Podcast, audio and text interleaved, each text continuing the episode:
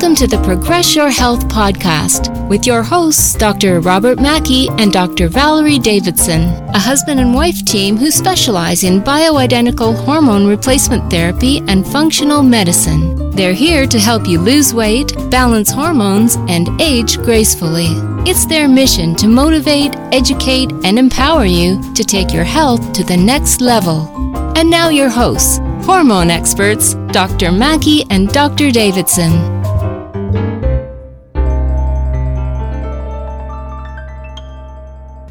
Hello, everyone. Thank you for joining us for another episode of the Progress Health Podcast. I'm Dr. Mackey. And I'm Dr. Davidson.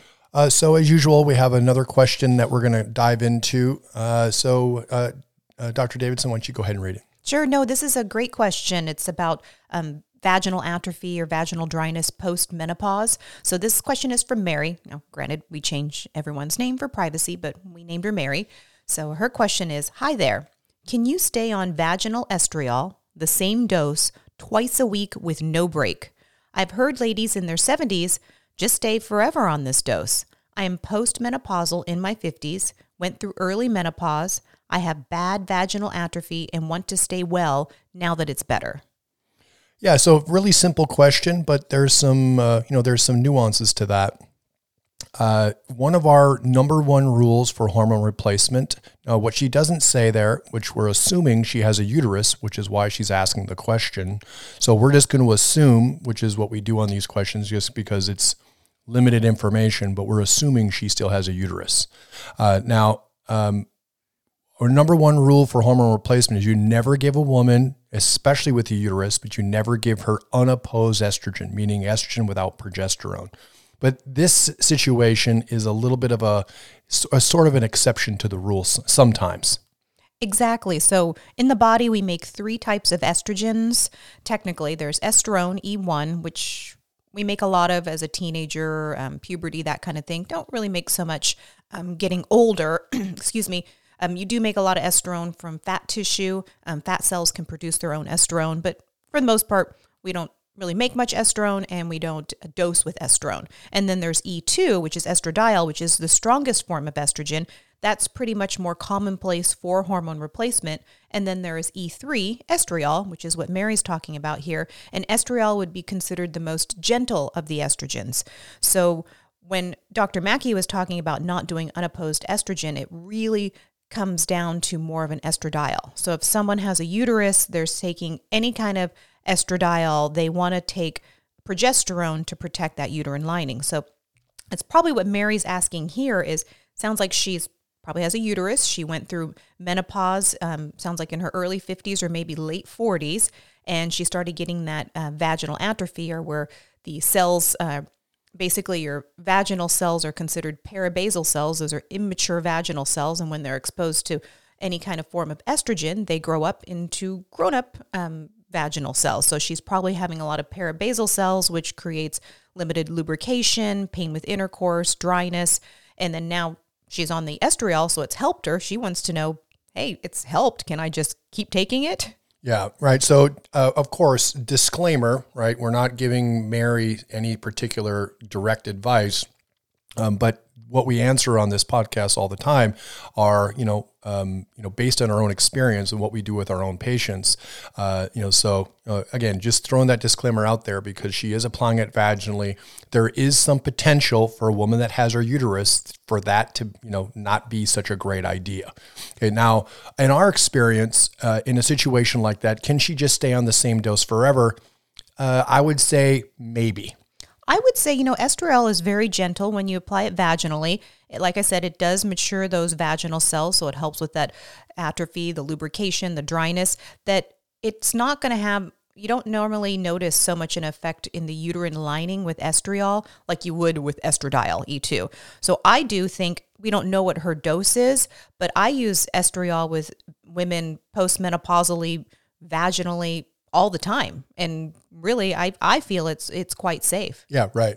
Uh, and i'm and, and i know that it is and i'm just kind of being contrary kind of throwing that little bit of a little bit of not hesitation but cautiousness out there. Now you know as well as i do a woman's body is sort of if the estriol was not good for her meaning that she was having some bleeding or spotting that's sort of a clue of what you need to know. So either she goes on some progesterone at the same time, which is always a safe plan to do, especially if she's having some sleep trouble or something else. Uh, you can easily pair a an oral progesterone with the with the vaginal estriol. Um, but I agree with you. You know, we she doesn't tell us her dose, but we can assume her dose is anywhere from a half a milligram uh, up to maybe two or three milligrams. I would assume. Or even a little higher, not to make it more complicated. Now, she's only doing it twice a week.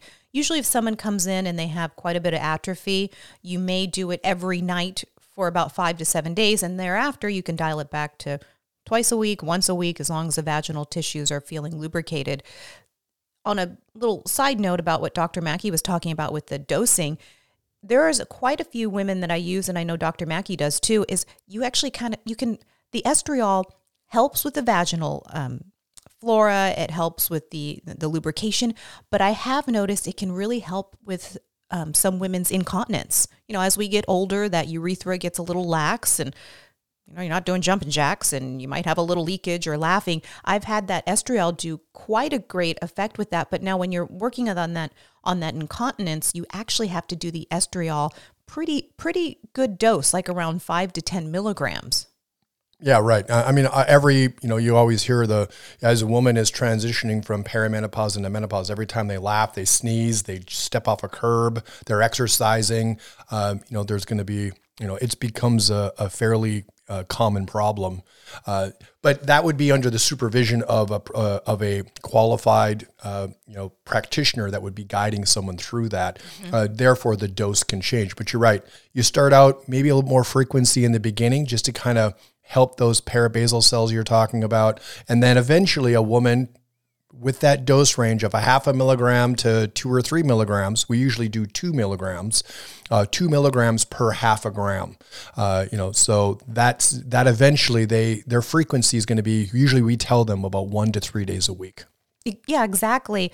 And I just little side note is years ago, I remember I had a, a patient and she was talking about her mom. You know, when you get older, you, um, especially with with um, older individuals, getting a urinary tract infection is very common in women with atrophy. So her mom was in her 80s, um, like in a um, like a one of those assisted living, a memory memory type assisted living, and she was telling me her mom's getting these urinary tract infections all the time. And in that age group, you know, when they're in their 80s, sometimes a urinary tract infection doesn't manifest the symptoms like it would be in a typical like oh i got frequency i got urgency i've got some pain especially at the end of urination. They actually start to have act a little bit like their mood. They get angry they have um, outbursts. They act very different when you see you know with a certain population especially an older population with those urinary tract infections. So it was very scary for you know for my patient you know having to deal with her her mom and then the people in the facility having to deal with her. And i just mentioned you know just have her doctor do a little estriol. You know, she applies it vaginally. You can help her with it. It's only you only put it on like one one to three times a week, depending on it.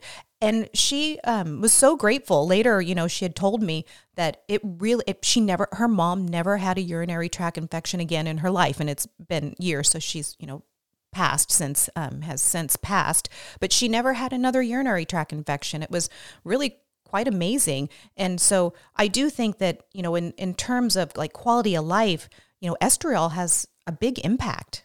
Oh, yeah. Well, I mean, uh, those issues, uh, you know, I, of course, I'm, you know, I'm a man. Women don't usually want to talk about that too much. I mean, they, a lot of them certainly do, and it comes up all the time. Uh, and it's amazing and how ill prepared conventionally these situations are. The, the, estriol, there is no, and this is sort of where it gets kind of lost sometimes, there is no commercial prescriptions for estriol. You can only get estriol from a compounding pharmacy. Uh, so gynecologists and even a primary care doctor, they just don't really understand or have any options for that. And again, none of one of our rules. This is you know not a hard and fast rule, but um, one that we usually follow is we don't prescribe estradiol from what you were talking about earlier. We don't prescribe that vaginally because that could increase, uh, you know, have a negative impact on the uterus and, and actually promote more bleeding or spotting, which is what we don't want. Yeah, exactly. So estradiol, like I said, E2 is the strongest form of estrogen. That it does have an effect um, when you put it vaginally. That it causes the uterine lining to get thick. I mean, right away, right away. If you don't have that progesterone to offset that, so and even with women that were doing hormone replacement, and they're taking progesterone, I still don't let them put the estradiol on their vaginal tissues. Estriol is perfect enough to help with vaginal atrophy. We can, you know, work with that, but I really, you know, that estradiol because it because I've had some women that were taking some commercial estradiol um, vaginally, and when I do their blood work, their estradiol levels are astronomical because those mucous membranes with that estradiol being so strong, it just jumps right into the bloodstream, and then it's not you know, working localized where the estriol, we want it to work just on the vaginal tissues. We don't necessarily want it to go into the bloodstream where the estradiol, you have a really hard time to keep that from happening. Yeah. If you look at, you know, PubMed, you know, which is the database for all the research, because uh, I know we talked about this a long time ago and someone made a comment about uh, estriol still gets absorbed vaginally into the blood system, which of course it does. You're applying it to the mucous membrane. Of course, there's going to be some that ends up in your blood. Um, but when you look at their blood work over time, uh, the blood levels never change. Uh, they just never change. Even uh, we're using a systemic dose, and that's all another one of our rules. Today is the day of rules. Uh, you know, we don't chase the numbers, right? We are more concerned about uh, the patient's subjective response, and like you're talking about the quality of life, as opposed to trying to, no matter what, get the blood levels to a certain number uh, because I just think you're in, in, a lot of cases if you're doing that you tend to overprescribe uh, the dosage and then potentially create some problems that way. So uh, in this context, uh, certainly uh, in some ways the lower the dose the better uh, because this would this issue keeping a woman safe in this context and what we're really keeping them safe from literally which is never fun to talk about but being realistic is literally uterine cancer. Okay that when it comes to hormone replacement if there is a risk of any type of cancer it's not really breast cancer. That's not you know that's not really the concern even though that uh, there's an implication that there is um, but really it's uh, it's uterine cancer and that's what we are trying to protect them against. Give them give them the symptom relief that they want, whether it's hot flashes or in this case some vaginal symptoms, um, but making sure that they stay safe over the long uh, over the long term at the same time. Which, like you said, you know, having a practitioner monitor you and you come in and see your practitioner and they do some blood work they check maybe do a transvaginal ultrasound to check the lining of that uterus to make sure it's staying nice and thin you know you're going to be in a you know really good position i think it's when that you're you know, when some people are just kind of going rogue and you can find estriol products online. So even though Dr. Mackey said you can only find it at a compounding pharmacy, sure you can get it at the compounding pharmacy you know exactly what base it is you know exactly what dose it is you know exactly how to take it where it can be found over the counter at least um, you know in this country i know in other countries because our podcast is so cool that we have listeners all over the world that they can go down to their chemist or their pharmacist, you know, um, down the street and be able to pick it up without a prescription. I know that there's um, certain, you know, countries that allow that, but you can in this country, in the U.S., you can find it online. You just have to be careful because you don't, like I said, you don't want to go rogue. Yeah, and if you know, to be honest, we use supplements with our patients all the time. Uh, we have a supplement store that we um, ship out supplements to you know to our patients, uh, you know, all over the country. So so we're not we're not opposed to supplementation. Um, however, when it comes to hormones, uh, and it's being, being, I'm not even really sure how that's possible for some of those supplement companies to do that. I don't think they should be allowed to do that, to be perfectly honest, because you're using a hormone. Uh, and in this context, if you did pull something off of Amazon or something that did have a hormone in there, uh, and you're using it vaginally, um, that couldn't, you know, you have no idea the dosing. There's no regulation of that of that particular product. Um, you know, it says that it might be a certain milligram amount per, you know, uh, per serving size, but you really have no idea. Uh, that seems like playing a little bit of Russian roulette a little bit, um, you know, to just uh, kind of take a chance, especially for something so intimate as this location. Oh, I know it. And I'm sure that it's hard to just you know talk about it which is why i appreciate mary writing this because she enjoys that she doesn't have that vaginal atrophy anymore. I don't blame her and but wants to know can I just keep doing this? And so you know, depending on how, you know, her relationship with her practitioner, because she's probably getting it as a prescription, that it would just, you know, just having some guidance there, you know, following up with your practitioner as, you know, as they'd like you to on their schedule and, um, you know, having that guidance. Yeah. And blood work wise, for something like this, really doesn't require regular blood work to monitor because, like I said, a menopausal estradiol level is going to be less than 30. Uh, it's we don't even test for estriol, right? We just always test for estradiol because you said that's the most predominant form of estrogen. So we don't test for estrone, we don't test for estriol, we only test for estradiol. And in this context, now this wouldn't really be considered static dosing, even though it sort of is. She's not using it every day; she's using it twice a week, but the dose never changes. Um, you know, we don't want that. Ultimately, the blood level, we don't want it to be really even close to 100 uh, right that when you're oh, using no. it when you're using Biest uh, you know or like i said some of the commercial prescriptions uh, those things shoot their blood work uh, their their estradiol they're on blood work it shoots their estradiol levels up sometimes pretty high. Uh, and if they're not taking any progesterone, they have a real high estradiol level, that's not a good situation. Uh, and let's just say hypothetically, there was some bleeding or spotting, or a woman had been on that for a long time, unopposed estrogen for years you know, that might not be a bad idea to get a transvaginal ultrasound just to see what's going on. Yeah. They're, they're easy to do. There's, you know, it's just an ultrasound. There's no radiation. You can check the lining, um, you know, check to see if there's any polyps or fibroids. And usually postmenopausal, if somebody did have fibroids or polyps, they end up shrinking. So people like that. So yeah, I'd say, you know, just like I was mentioning, you know, having that guidance because the you know, vaginal estriol, not only can it help with the vaginal atrophy, I had mentioned it can kind of change a little bit of the flora of the vaginal canal and help that urethra so it can prevent urinary tract infections. So it has a high incidence of helping to prevent urinary tract infections. It can also, you know, help um, alleviate any kind of stress incontinence, which would be, you know, leakage from that urethra. Because when the when the estrogen drops, which naturally so, and you know, menopause, is that urethra gets a little lax, kind of like an elastic waistband, you know, like on your underpants or your bra.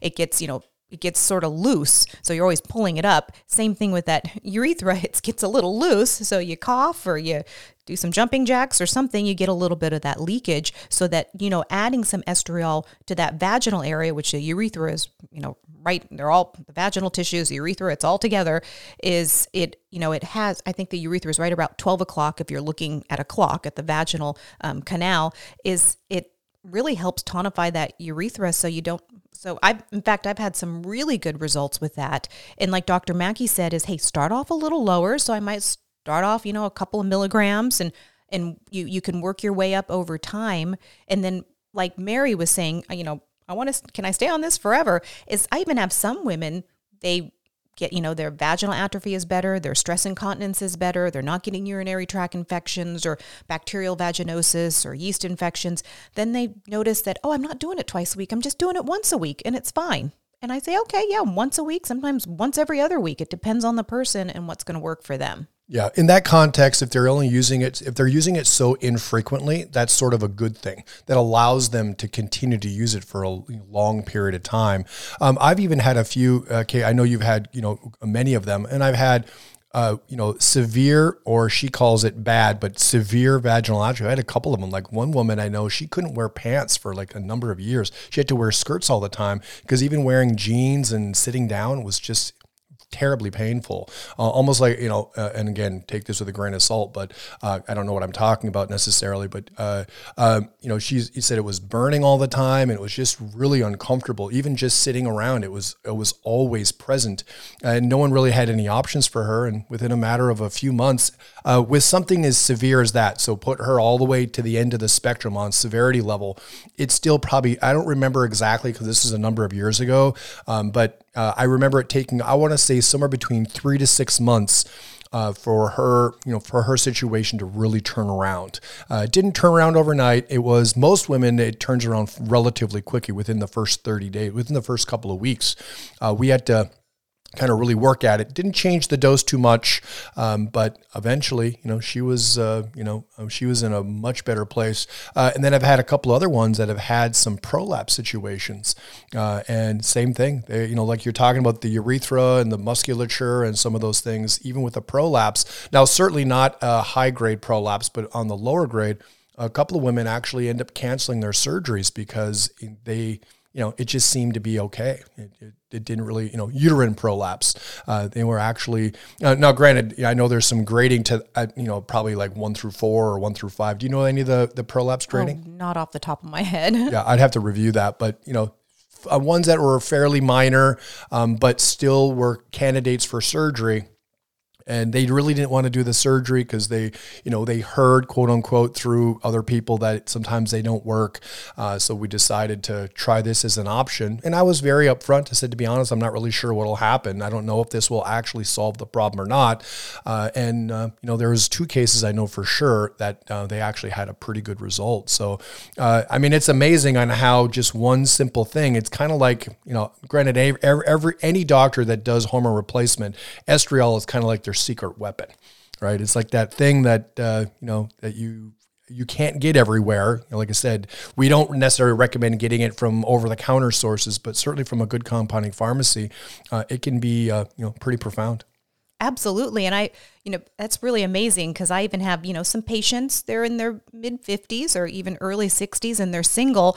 And, you know, maybe it's easier because I'm a girl or whatnot, but we can have that conversation like, okay, you met someone and they're terrified to have intercourse. They're afraid to have sex. They're like, I haven't had sex in a while. What's it going to be like? They said, well, we, you know, we have a little time. We can plan, you know, with those vaginal tissues and work on some estriol. Um, actually, I have that quite often. Hey, I met somebody. And I've even had some patients that um, hadn't had intercourse for many years and couldn't even have penetration. You know, once they met somebody, they wanted to be intimate.